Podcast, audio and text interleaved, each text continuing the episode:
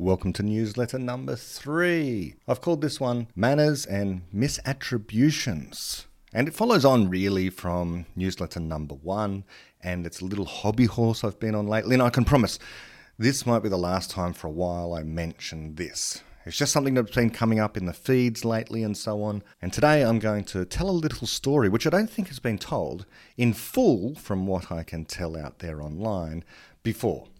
So look forward to that eventually when we get there. Once again, apologies for the length. I can only try to assure you that next time, the next newsletter will be much, much shorter than any of these first three ones, and in particular, this one, which is a bit long. Now, in newsletter number one, I was saying that the traditional university system is facing challenges, so to speak, not least from high quality online education and various other new institutions springing up who might be, shall we say, stealing away some of the best and brightest from some of the old sandstone and Ivy League tertiary centres of learning. There might become a time where university really becomes the place you go when you have no other options. It could end up being a second rate place. Now, I say this as a person who loved the university experience, who aspired to spend a lot of time at university.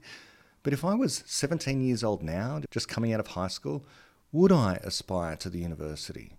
Or would I have commenced a YouTube channel, a podcast, and a blog while still in school and then searched for other ways to learn what I learned? Would I have perhaps entrepreneurs or startups or some other learning institutions offering to pay me to study rather than the other way around? It seems to be moving in that way. Now, I don't imagine this evolution will be easy, especially if there comes something like a phase change moment, which in political science terms we might call a revolution of sorts. And I don't think revolutions are very good. But an avalanche starts with small stones, we know this. And I have spoken to people already who are turned off university, and yet they're fully capable of university as young people. And there are those stories becoming increasingly more frequent of those who spend a year or two in the university and then go off and do something else. Something is happening. Now, of course, this has always happened, you know, people drop out of university. But to be a dropout used to be pejorative. Now it's like, oh wow, what better offer did you get kind of thing. We know that many of the backstories of the tech wizards avoided uni altogether, or they got out quick once they found the problem with which they fell in love. Until now, they have been the exception. But might they one day be the rule? I don't know. The universities have long now been heavily politicised, but this is not that problem. That only makes things worse. Their underlying problem is the failure to adapt more quickly to the market. I think there must always be a role for universities. I'm optimistic about that. But it might be in the form more of research institutions rather than teaching, especially teaching undergraduates. Maybe that kind of learning can always be better done elsewhere. Maybe you only need a university to learn from when you're a postgraduate and you need that more one on one attention with the world's greatest expert in a particular area. I don't know. We're not quite there yet, and the university system is, of course, highly profitable. But that's because there is an unending stream of students. All one needs to do in the university finance department is ensure that the standard or the requirements for entry are broad enough as to allow, well, in the limit, anyone at all to attend so long as they can pay the fees. If that's your standard, you can be a viable business for a long time, I imagine. Diluting your credential along the way, which some people won't care about for a long time. And by the way, diluting the credentials of everyone else who has that particular certificate. It's a form of inflation, really, isn't it? But I can also imagine that if this happens, there will be teachers, parents, professors, and politicians ready to pour scorn on the young intellects who eschew formal university education. They will complain they, the ones who have not been to university, have not been properly enculturated or socialized. They lack the good manners of broader society and so on. And that's my topic here today, once more manners. Manners in the year 2022. And in preparing this here and now, as with newsletter one, I wanted to refer to this quote. I've often used it before, and it's attributed to Socrates, and I've attributed it to Socrates before as well. It goes like this quote from Socrates Our youth now love luxury. They have bad manners, contempt for authority. They show disrespect for their elders, and love chatter in place of exercise. They no longer rise when elders enter the room. They contradict their parents, chatter before company, gobble up their food, and tyrannize their teachers. End quote. And I found that quote attributed to Socrates as written by Aristophanes, apparently. So, two and a half thousand years ago, as I've often quoted this, I will often say something after it, like, so for two and a half thousand years, the same sort of things have been said over and over again. People have this tendency to run down their own youth in society. It's a great quote. It sounds great, echoing through the millennia. And it makes that perfect point. Millennia ago, adults had the same attitude towards the youth as they do today. Not much has changed. That may well be true, but the quote, I have to tell you, and some may already know, is a complete misattribution. Well, at best, it's a misattribution. It's a fabrication at worst. It took a little effort to get to the heart of the matter. There are some sites out there that do actually tell you it's a misattribution, but they don't tell you the complete story. They tell you where it came from, but I want to tell you a little bit more about the source of this quote and the fact that the quote still actually can kind of be used and carry the same meaning. As far as I can tell, there's no other source out there right here and now, other than me talking to you right now, that offers a more complete story about this quote, the origins of this quote. So here it is. The quote is made up, but it comes in a form from an obscure book on the schooling system of ancient Greece by a Kenneth John Freeman. Kenneth John Freeman was a student at Cambridge University in their Bachelor of Arts program at the beginning of last century, so early 1900s. Upon graduation, he wanted to take up a fellowship at Trinity College, and to gain that position, he needed to produce, quote, some original work, end quote. So that means an essay. He wrote an essay on the topic of ancient Greek education. But sadly, Mr. Kenneth Freeman died in 1906. And that was just three months before he might have taken up his position at Trinity. Now, whether it was the case that the academics at Trinity were so very impressed by his work, or just reasonably well impressed, but moved by how tragic his early death was, I don't know. But whatever the case, his essay was, rather remarkably one would presume, turned into a book by them, the academics at Trinity, and published by the publishing house Macmillan & Co. no less in 1907. At the beginning of the book, there is an editor's statement that begins, quote, It has fallen to my lot to edit this essay, end quote, which seems rather like it was a task among many on that editor's desk that he was not entirely enthused about. Either that or it's just a sign of the times, which I guess it was, just a manner of speaking and writing, as the editor does go on to praise Mr. Freeman, listing a remarkable catalogue of academic achievements given his short life. So it seems he, the late Mr. Freeman, really was very highly regarded as a scholar.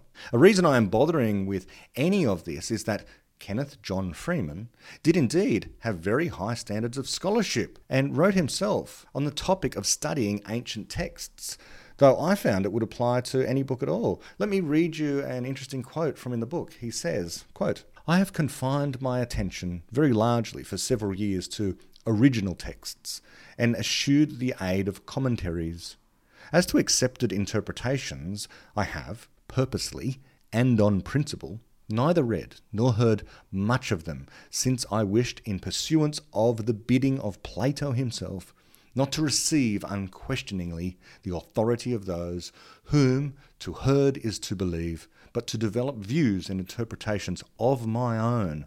For I have always believed that education suffers immensely from the study of books about books in preference to the study of the books themselves. End quote from Mr. Kenneth Freeman. Now, that to me is a remarkable thing. So it is all the more a travesty that one of his very own quotes is misattributed. Yes, indeed, that quote I've quoted so often, apparently from Socrates, is, as I say, from the work of Kenneth John Freeman. But he didn't quite write it, so we'll get to there. But before we do, I just want to linger on what Mr. Freeman says right there. I can't agree more. When it comes to subjects we know, it's so often the case that the commentators get things wrong. Journalists always seem to make errors in areas where we ourselves claim some degree of expertise or knowledge. And as I say, so imagine how well they are faring in all those other areas where we do not know as much. No better, of course. Whenever I read some other philosopher's reflections on the work of Popper, I am now unsurprised to read a completely mangled misinterpretation. I think this is a function of an error both of fans and foes of Popper alike, by the way. They want to say what he really meant, and usually without quoting him broadly enough. They'll take things out of context or not realize he clarified things in later writings that in earlier writings he did not quite express as he wanted to later on. Often, it all comes down to about what Popper actually meant or actually thought about, let's say, falsification.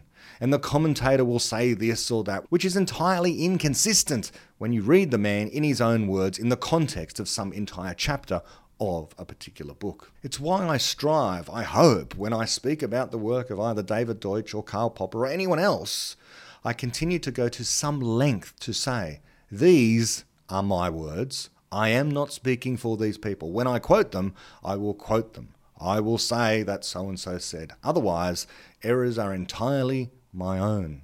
But academic critiques usually aren't of that kind, especially in philosophy. You read some philosopher holding some important chair at some prestigious Ivy League institution, and they say something like, Well, Popper was a naive falsificationist. And well, that's that. You rarely get quotes, and rarely does anyone ever bother with trying to explain what conjectural knowledge is, an epistemology that denies the possibility of strictly logical falsification, of that naive kind. But never mind that, because you're claiming to represent the mind of someone else. And even fans of Popper, for example, get caught up in debates about what he really meant by what he wrote. They go down this justificationist and essentialist path. Better to my mind just to explain your own thoughts and reflections on the matter at hand, and then take responsibility for just what you say, without playing the he said, she said game. I like to think that I'm explaining a philosophy or a worldview or a theory, scientific or otherwise. It doesn't matter actually what David Deutsch himself said or Karl Popper actually said, unless, of course, you're quoting them and saying, this is what they said, in which case you better get it right, in context. There is epistemology and there is physics, and it doesn't matter what Popper, Deutsch, Einstein, Socrates, or Feynman or anyone else said, because there is not Einstein's physics strictly there is physics. And there is not Popper's epistemology. There is epistemology. And it's not clear to me that Popper always was the most clear when it comes to explaining some of this, because, like any genius who gets to some place first, he's got the most muck and mud and nonsense to clear out of the way before making a path through for the rest of us, who then have a much easier time seeing the road ahead. So it's not Popper's fault he wasn't always clear. You try being the first person to figure out a precise epistemology that describes conjectural knowledge in detail when everyone around you is a Platonist dogmatically committed to justified true belief. so, anyways, we should be careful when we are saying Popper meant so and so. Not merely to quote him, but to quote some substantial part of what he said in context and provide the context. And even then, it might all be pointless because what we're actually interested in are the ideas, not who said what. And all of that is on a continuum with this here and now. A fabrication and a misattribution. What appears in Mr. Freeman's book, which is titled, by the way, Schools of Hellas, with the subtitle An Essay on the Practice and Theory of Ancient Greek Education, is something very close to the quotation that gets passed around and wrongly attributed to Socrates. Now, I have not, as of yet, read the entire book, School of Hellas, but I did spend a couple of days carefully reading the first two chapters in order to locate, amongst other things, the exact quote and determine its complete context. I do think the book, for its age and for the manner in which it was published and came to publication, is very impressive and interesting work because, well, how interesting is it to learn about this whole subject? School in ancient Greece. Freeman actually has a wonderfully evocative way of writing. In the introduction, he says that Hellas, ancient Greece in other words, was basically the teacher of nations, and therefore that a study of how the teacher of nations taught her own sons and daughters could be informative. And in so wondering about how this teacher of nations taught its own, he wonders are there lessons for the modern world? He asks the reader to consider this. As I say, the book was published in 1907, so by any metric I can find, it's completely out of copyright. In Australia, copyright on books is about 75 years, and in the US, it's about 95 years, and in the UK, there's something more complicated going on, but the longest duration I could find is 70 years after the death of the last surviving author. So in this case, the author died in 1906. So, for all the places that matter to me, for the purposes of this, we can provide the book online. So, it's there on my website. I'll provide the link in the description here or in the article if you're reading it. And it's there as a PDF or you can search my site for School of Hellas. If someone in authority or with expert knowledge contacts me to say, remove that link and that PDF, or else we'll take you to court, and they've got a good reason, then I'll do it. But until then, I think I've got the law right. If it's not there, then you'll know what happened. Anyways, let's get to the meat of the matter. If we go to page 71, which is in chapter 2, Freeman writes about how as Athens began to mature, there was what he called a period of juvenile emancipation. So the children no longer had to till the fields and work quite so hard as they had. They were expected to go to school and study. That was the worst of it. And they experienced, quote, luxury and indulgence, end quote, in the closing decades of the 5th century BC. This, Freeman said, caused, quote, conservative thinkers to look back with longing and no doubt idealizing eyes to the good old times, end quote. He goes on to say, quote, the 6th and early 5th centuries came, probably unjustly, to be regarded as the ideal age of education, when children learned obedience and morality, and were not pampered and depraved, when they were beautiful and healthy, not pale faced, stunted, and overeducated. End quote. Freeman goes through a number of people, including quotes from Aristophanes, who pines for the times when children were seen and not heard. Indeed, for three or four pages, Freeman speaks about ancient Greeks pining for the good old days when children were better behaved when compared with the present day young boys who cavorted with ballet girls and flute girls, both of whom seem to be disreputable types. Plato gets a mention, of course, because he complains that students are not sufficiently afraid of their schoolmasters, and instead the teacher flatters their students. And finally, on page 74, in chapter 2, we come to it, where Freeman writes, and I quote, quote the counts of the indictment are luxury, bad manners, contempt for authority, disrespect to elders, and a love for chatter in place of exercise. He goes on to claim that children began to be the tyrants, not the slaves of their households. They no longer rose from their seats when an elder entered the room. They contradicted their parents, chattered before company, gobbled up the dainties at the table, and committed various offences against Hellenic tastes such as crossing their legs. End quote. And there it is. That's the quote by Freeman. Freeman himself summarizing what he read, not by attributing to a single author, but rather he was collecting together an anonymous conglomeration of ancient writers. He's pulled it all together there and summarized what they've all said. So it wasn't Socrates, it was a whole bunch of people who lived back then around Socrates' time or just before. And he continues to write lots more in this vein. So the spirit of the quote is quite right. So the point can still be made that, yes, even two and a half thousand years ago, we have textual evidence that people in that enlightened society were speaking of teenagers, of the youth as being, you know, ill mannered and so on and so forth. It just wasn't Socrates, which makes no difference to the fact. Little has changed, it seems, in two and a half thousand years, the way in which adults talk about the people who are becoming adults. So it was that specific paragraph that I just read that was taken and wrongly attributed to Socrates himself. And worse, it was embellished and fabricated in part. So the original simply doesn't exist and is instead a bastardization of the words of Freeman himself when summarizing what he was taking away from reading these ancient texts, which complained in various places about the youth. As I say, the important thing to notice here is the point stands, the substance is accurate, and so it is true that these attitudes towards children remain today. And the kids today are the same as they essentially always have been in enlightened societies. And the reaction of elders towards them similarly predictable in retrospect.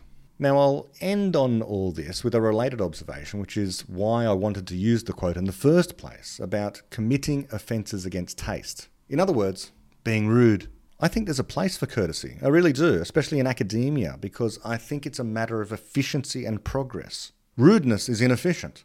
And it's not the first time I've said that, but I noticed just a couple of days ago that a navalism cropped up in my feed, uh, a quote from Naval Ravikant. And Naval said at one point, quote, unhappiness is inefficient, end quote, which is very much in tune with my sentiments. Unhappiness, rudeness, it just gets in the way of getting things done. If you want to solve the problem, then be happy, be energetic, and be polite so that all involved get along and you're not quickly sidetracked because someone gets their nose out of joint about how you're behaving. But surely that's their problem, you might think.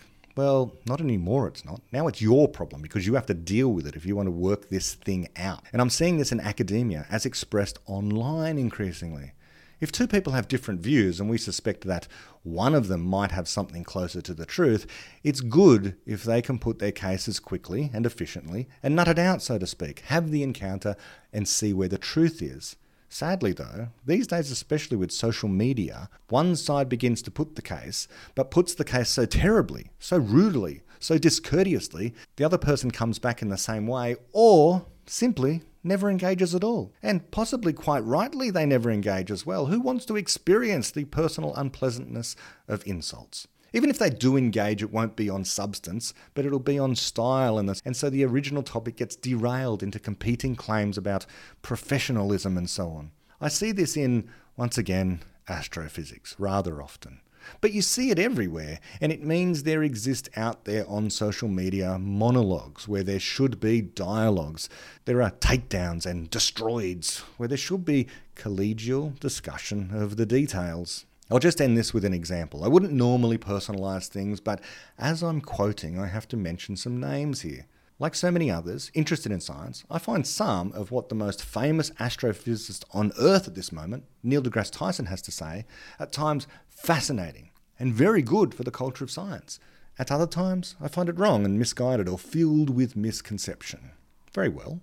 But I hope I've always tried to focus on the ideas. I don't think Neil is a crank or an ignoramus.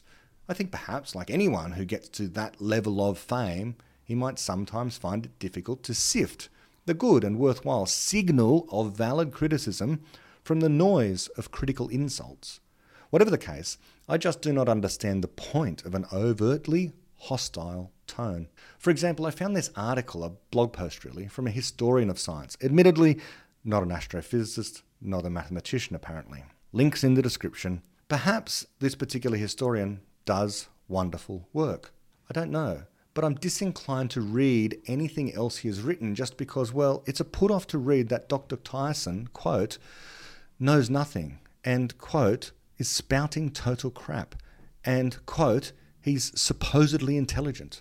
And to top it all off, apparently doing what he does, quote, he's just doing it for the money, end quote. I just do not understand parts of modern academic culture, or perhaps some modern academics. Like I admit, I have a public facing ToKCast appearance, and then I have a way in which I am with my friends when we hang out, and perhaps one tends not to use language that's quite so formal in those situations. I would be an absolute pain in the neck if I was this guy 24 7. So I'm not. I don't think I'm being dishonest in switching between mildly different versions of public and private personas. I think I'm doing what a human being does, adapting to situations as needed. It's why we have the phrase behind closed doors. And so I think an academic engaging another academic, and yes, even on a personal blog, if it's going to be out there and public, should at least have some minimal level of courtesy. And not least because it's more efficient. That's professionalism. I admit Neil Tyson gets stuff wrong. I can agree with this historian of science who wrote about him on every factual matter. A minor issue though it is, so why he's getting his nose so terribly out of joint on such a small issue, I do not know. But it all comes off as, what we say in Australia, tall poppy syndrome. In other words, the historian just seems to me to be upset that Neil Tyson has great fame and success and so holds him to a very different standard. A standard that says he's fair game for being insulted, which is a strange standard when you think about it. The more successful you become, the more valid it is to insult you. I think the heuristic of writing as if your mother or your partner, or in this case the subject you're writing about, is reading along is a reasonable heuristic. But academic culture is rapidly becoming what journalistic culture became some decades ago politicized and then downright hostile to anyone who fails to meet the moral standards set by your side. I know what it does, what effect it has, because I hear it. I hear it from young people. It very much fails to impress the youth. They get enough of that in their own social groups, the sniping and the pettiness. Well, in fact, they probably get less of it at times. Many of the kids today who aspire to an intellectual life or a life in academia are already in mature social groups that navigate disagreement well. So, what is sometimes on display between dueling PhDs, or sometimes not dueling, sometimes, as I say, the monologue tirade from one intellect all about another, is a real turn-off. As I say, the article I provide a link to of that historian talking about Tyson is just an example, but it speaks to a broader phenomenon I write about in my blog post astronomical disdain. My appeal is for perhaps just a little more good humoured courtesy to be shown when some disagreement arises, even if that disagreement is for another scientist, or a celebrity, or a celebrity scientist, or a billionaire, or a celebrity billionaire. We have to expect that people are fallible, no matter how famous or wealthy they are, and error is the natural state of things in the world, so what logically follows is that people will disagree. If academia and the intelligentsia is going to be anything to the rest of culture, shouldn't it be an example of how to navigate disagreement? If the ladies and gentlemen, and what does Disney apparently say now? Dreamers of all ages. If the dreamers of all ages of academia and the expert class cannot show, well, let's say, some class, then what hope is there for the rest of civilization? Well, perhaps quite a bit. It could just be a generational thing. The Gen Y and Gen Z academics might be putting on a bit of a show, but it could be enough to show the Zoomers, those who are still in high school or about to leave high school, how not to behave online. Perhaps, perhaps not. If it's acceptable for Academy Award winners to commit violence live on camera against comedians telling jokes and then get a standing ovation, perhaps the tolerance for unpleasantness in social situations is high enough now that we should expect our highly qualified doctors and professors to be slinging insults at each other. Perhaps it's always been so. There was that poker incident, after all, between Popper and Wittgenstein. But even if it has been this way, there should be something better to aspire to. Before I finish up, this one has again once more been released into my usual feed, but it will be the last of these newsletters that is released into my podcast feed or put onto my YouTube channel. The rest will be much shorter, I do promise. So if you're hearing this in the podcast feed or watching on YouTube, note the link for signing up in the description to this video or podcast for my newsletter. As I said last time as well, I'd rather everything I create, or almost everything, to remain entirely free and available to everyone. And the reasons are that the people I admire most have always done this. There's a long tradition of this in knowledge creation, especially science, of just putting your stuff out there for free. And most of what I talk about here is at least in part influenced by other people. And a lot of the original ideas don't originate with me, but with them. So it would seem strange to charge for ideas not my own. And of course, most importantly, I think, out of all of these, the work I do in spreading any of these ideas of optimism and the worldview of David Deutsch, Karl Popper, Richard Feynman, and so on, the ideas around physics and philosophy, I want them to spread as far as possible. So putting no barriers like cost in front of that is really important. All of that said, I do accept donations for the same reason anyone accepts any payment ever. One's got bills to pay and might need to upgrade their technology at times so I can continue to have some fancy visuals in some of my videos. So I do have a means of donation for those who'd like to support me. Go to www.bretthall.org and there on the front page are links to Patreon and PayPal. And I should let you know that for those who do contribute, I've been happy to engage with people one on one over the last few months in asynchronous voice messaging. That seems to work really well. My supporters are small in number, which makes that kind of thing feasible for the time being. Until next time, bye bye.